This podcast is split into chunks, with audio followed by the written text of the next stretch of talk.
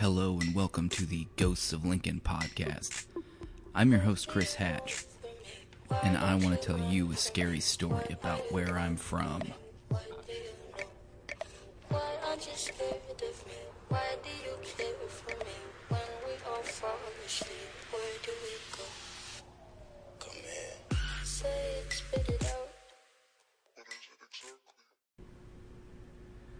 Start by talking about something very non Nebraskan. Something very far away from Lincoln and any of the ghosts that may or may not haunt these streets. I want to talk about the ocean. Think crashing waves and salt lick breezes. Think very far away from where I'm sitting right now at a kitchen table out in a cabin in the woods. That's right, I'm doing my first road show. I'm sure you'll notice by the lack of production value, if there was any to speak of to begin with. I'm at Mahoney State Park, so not exactly the middle of nowhere. But it is miles and miles and miles from the nearest ocean, and that's where I'm thinking about today. I want to talk to you specifically about something that happens at oceans, about rip currents. The kind of current that just the right amount of pressure and just the right bend of a beach can create. The dangerous one that can grab a Midwestern, ranch chugging, two finger on the steering wheel waving swimmer and whisk them out to sea like they're damn near tubing behind some kind of unseen ghost boat. Not a riptide, though that's what I figured they were called. Ope, as we landlocked idiots might say.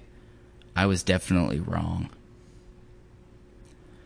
No, a rip current can be an incredibly dangerous flow of water that typically runs into a beach, then parallel to it, before finally heading out quickly towards the vast expanse of the sea. Think a giant U turn that comes in and then hooks back out. I've never been caught in one so bad that I was in any danger, nor was I around to see anyone carried out to their inevitable Baywatch style demise. But what happens is, one moment you're swimming by the beach, not even that far out. Your older brother is trying to own you in a bro v bro body surfing contest, and your mom is definitely scooping up sand put into an empty Diet Coke bottle, or picking up her 10,000th seashell like she's never seen one before. And right when you're in the middle of neither of you winning the body surfing contest, because no one wins a body surfing contest, you look up and suddenly you're 50 yards laterally down the beach from where you started. That pull, that magnetic tugging that seems to yank at your center of gravity and direct it exactly where God or nature or science or all three want you to go. That's the thing about rip currents. It's the inevitability that gets you. No matter if your toes are dug like claws into the sand or if you're Michael Phelps in 2012, that pull takes you. I think the same can be true of certain places. They kind of sink into your equilibrium and give those inner ears a tug. And when you look down, your feet aren't standing. They're moving. You're moving. Heading towards something you didn't even know you wanted to go.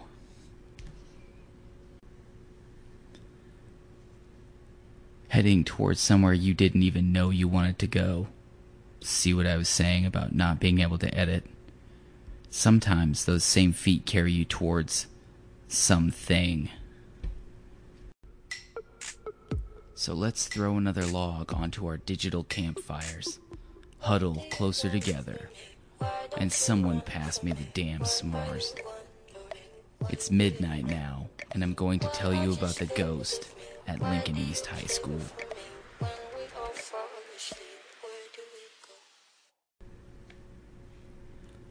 Let's talk about locker rooms. I know it's a big jump from what we were just talking about, but hang with me. These dens of sweat and stank ass, these humid, cramped quarters full of people in various states of undress. I mean, they're inherently creepy. You've seen the locker room scenes in the movies, right? No, not that locker room scene.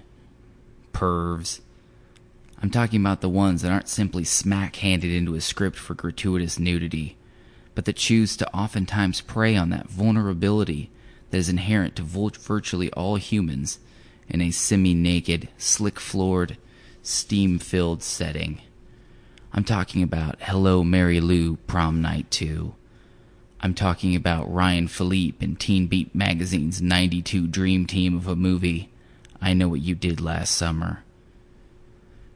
They're always poorly lit. They're always suspect. We don't always find ourselves alone in them, but when we do, it resonates with us in a wholly lonely kind of way. The rows of lockers, too tall to let us see if we're actually all alone.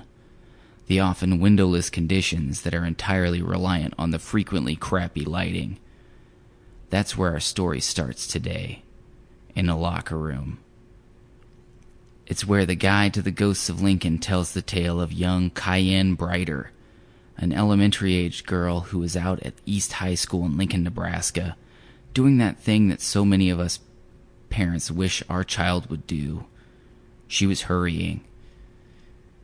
See, Cayenne had a dentist appointment and she needed to leave the pool early, slipping out of the chlorinated water in the middle of team sprints and heading to the nearest locker room, probably wishing that she would have flossed a little bit more since the last time she had some gloved hand cracking her jaw open like an anaconda human hybrid that is probably a made for TV movie on the Sci Fi Channel. I was going to call this made up late night D movie Manaconda. But then, just for the hell of it, I Googled it to see if that was actually a movie. Please note never Google Manaconda. It's not a movie, it's something different something that makes the term NSFW explode your phone in the palm of your hand like an unthrown grenade. At any rate, I'll try to get us back on track with our story before it's 1 a.m. and we're still talking about disgusting Google image searches. Back to Cayenne.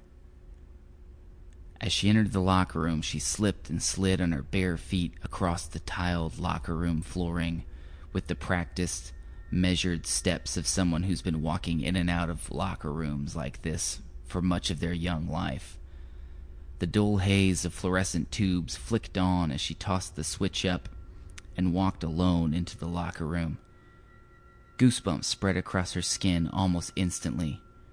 She tried to tell herself that her sudden apprehension, the palpable tension creeping into her muscles like some kind of quick drying rigor mortis cement, was because of that wet hair clinging to the nape of her neck, or the fact that they never seemed to have the temperature of this drafty old locker room calibrated correctly, or really any other reason than that copper tasting fear that was suddenly replacing the saliva in her mouth.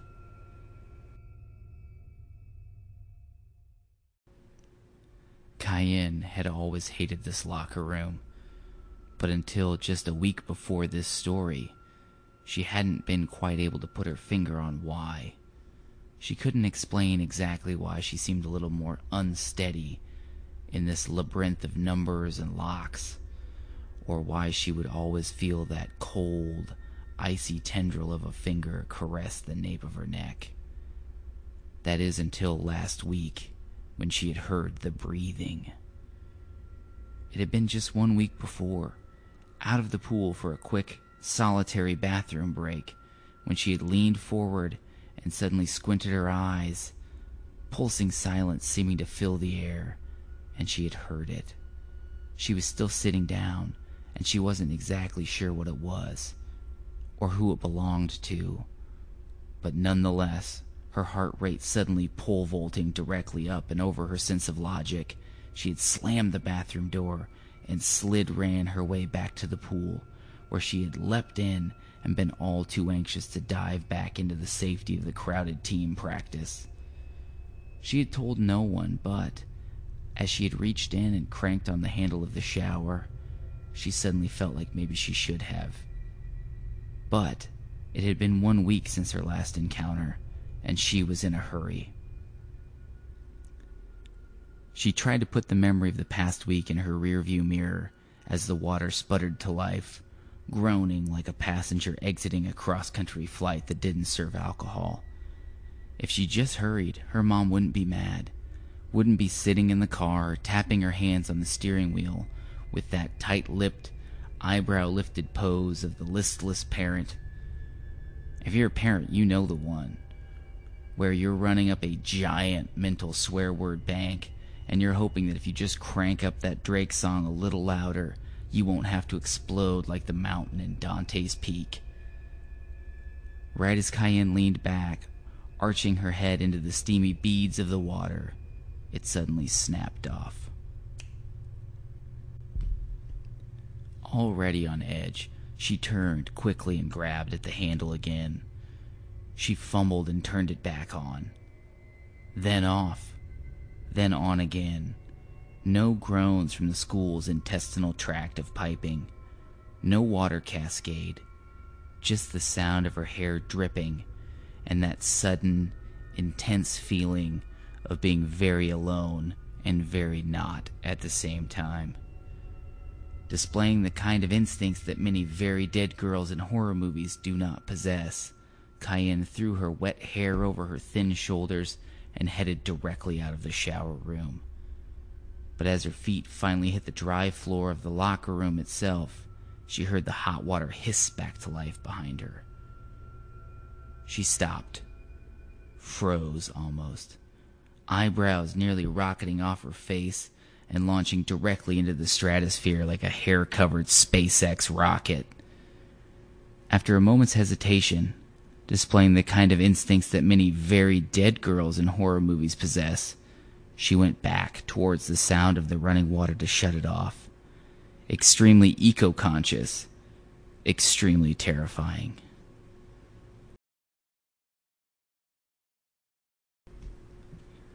Before she could make it back, the few feet to the shower, she heard a noise.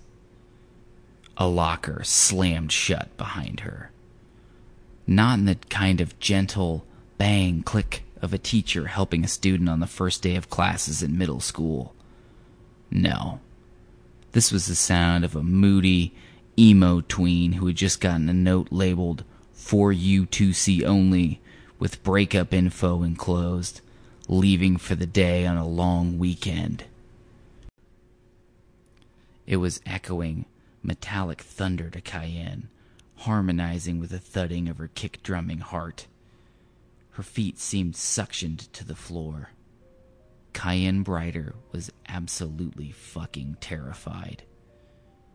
In the black hole of that momentary silence, she heard a locker open. A little closer to her this time. She began to shiver then, full body, rolling over her in waves that seemed to wobble her core. Another slam. Surely, her flailing logic attempted to intervene. Someone else just came in here. I'm not alone because, well, I, am not alone. It's probably just some janitor or a coach who came in. Maybe even my mom. She probably got tired of sitting in the van and came to look for me. Hello? she called out into the deafening stillness, an auditory flare, hoping for a response of some kind. Nothing.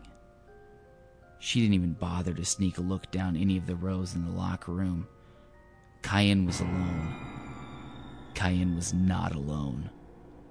And somehow she seemed to sense both of these and the aching acuteness that afflicts people when they're feeling that terror pinball around in the amygdala like they're going for a new high score. Her feet came unstuck. Suddenly, Cayenne felt her body moving. She was throwing off her wet swimsuit and diving into her clothes, her wet bathing suit stuffed hastily into her bag. She looked up at the always broken clock on the wall above her locker.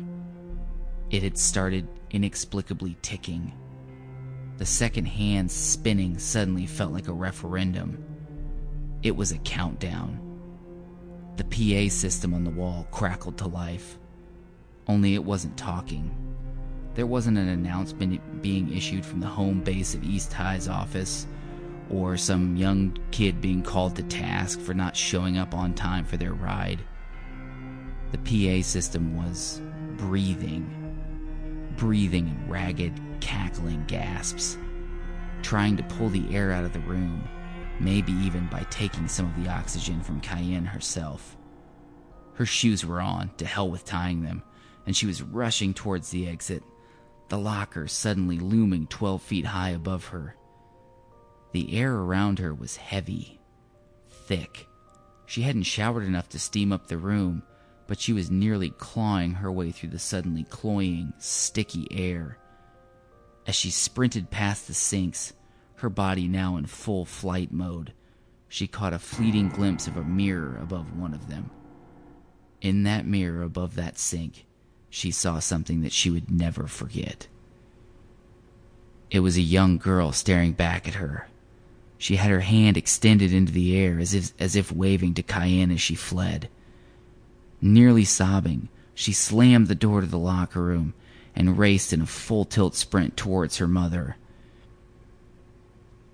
It wasn't the first or the last time that someone reported something off about the locker room at East High. And it's not the first time that I've reported something off about a locker room I've been in. Which brings us to the Ghost Roast. Insert DJ air horns here.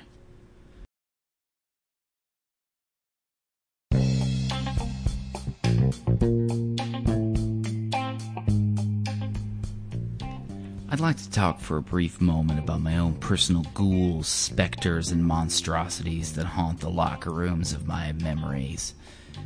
The perpetually nude, wall to wall body hair shag carpeted old men that seem to constantly roam the rows of any locker room ever. Now, these aren't the disturbing tales of criminals.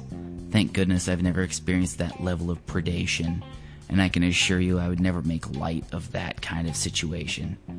This is just about that one old guy who is always in the locker room and never gives a single damn about social norms. I'm talking about that hairy, drenched, old man ass that always rears its ugly head in the locker room. You come around a corner exhausted and self loathing, minding your own business, firmly keeping all eye contact to a minimum, and mentally adding in those blur boxes that you see on reality TV shows or that used to cover up some of the twerking girls on BET Uncut. And then bam, there he is, Mr. Naked and Unafraid the old dude who is just ripping through some hip pointer stretches and or back twists while fully miserably nude. You've also seen him starring in such smash hits as guy standing with both arms behind his neck while at a urinal at the airport. Like listen, I get it. You're about a decade plus past giving a fuck, and you expect everyone to respect the fact that your generation helped land a dude on the moon, and I know that you've got to get to your coffee meetup with your six other seniors at the McDonald's at 27th and Vine Street in about an hour, so you've got plenty of time on your hands. But just get on a pair of shorts. Tidy whities. Hell, you can borrow my towel, man. Just get something on while you're doing those hip thrusts and putting on your roll on deodorant. Air drying is fine, but this isn't a coat of paint that we're talking about. Towel off, get dressed, and stop making Cayenne's horror stories seem tame by comparison. And this has been another edition of The Ghost Roast. Boom. Ghosted.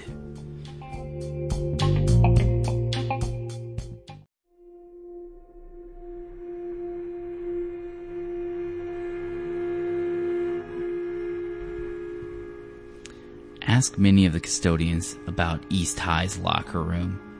They'll tell you, in whispered tones and unsteady cadences, about their own experiences. Lights being flicked off even though the doors are locked behind them. Voices whispering, breathing. Maybe even an injury due to an accident that one will only ever tell folks was because of that ghost. One legend is that a young girl named Mary slipped and fell in that locker room smacking her head on the sinks that played such a prominent role in our story above. Another theory is this. Remember those rip currents? Remember that pole? There are those who believe that Lincoln East High School directly intersects with what would be known as a ley line. A ley line, in many ways, is considered to be similar to a rip current of psychic energy.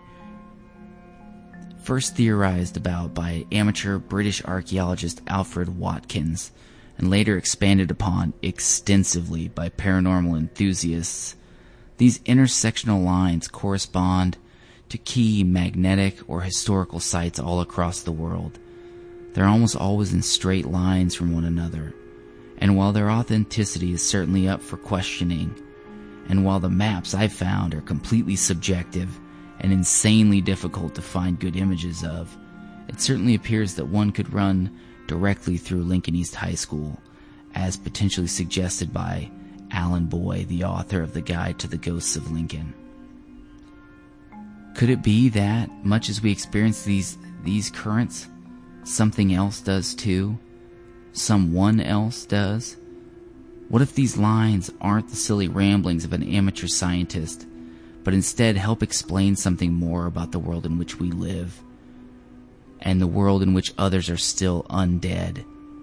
What if instead of pulling us out, they're pulling something else in? As always, I'm curious to know what you think. I'm sure I've got a few East High graduates that enjoy the pod. Tell me what you think. Tell me what the local legends are. Were you ever alone in that locker room and suddenly the clock that was always stuck at 1212 began ticking, or that crackling intercom came to life to speak to you in some way? Do people talk about these ley lines and their correlations with other places at East High? I want to know because I want to believe.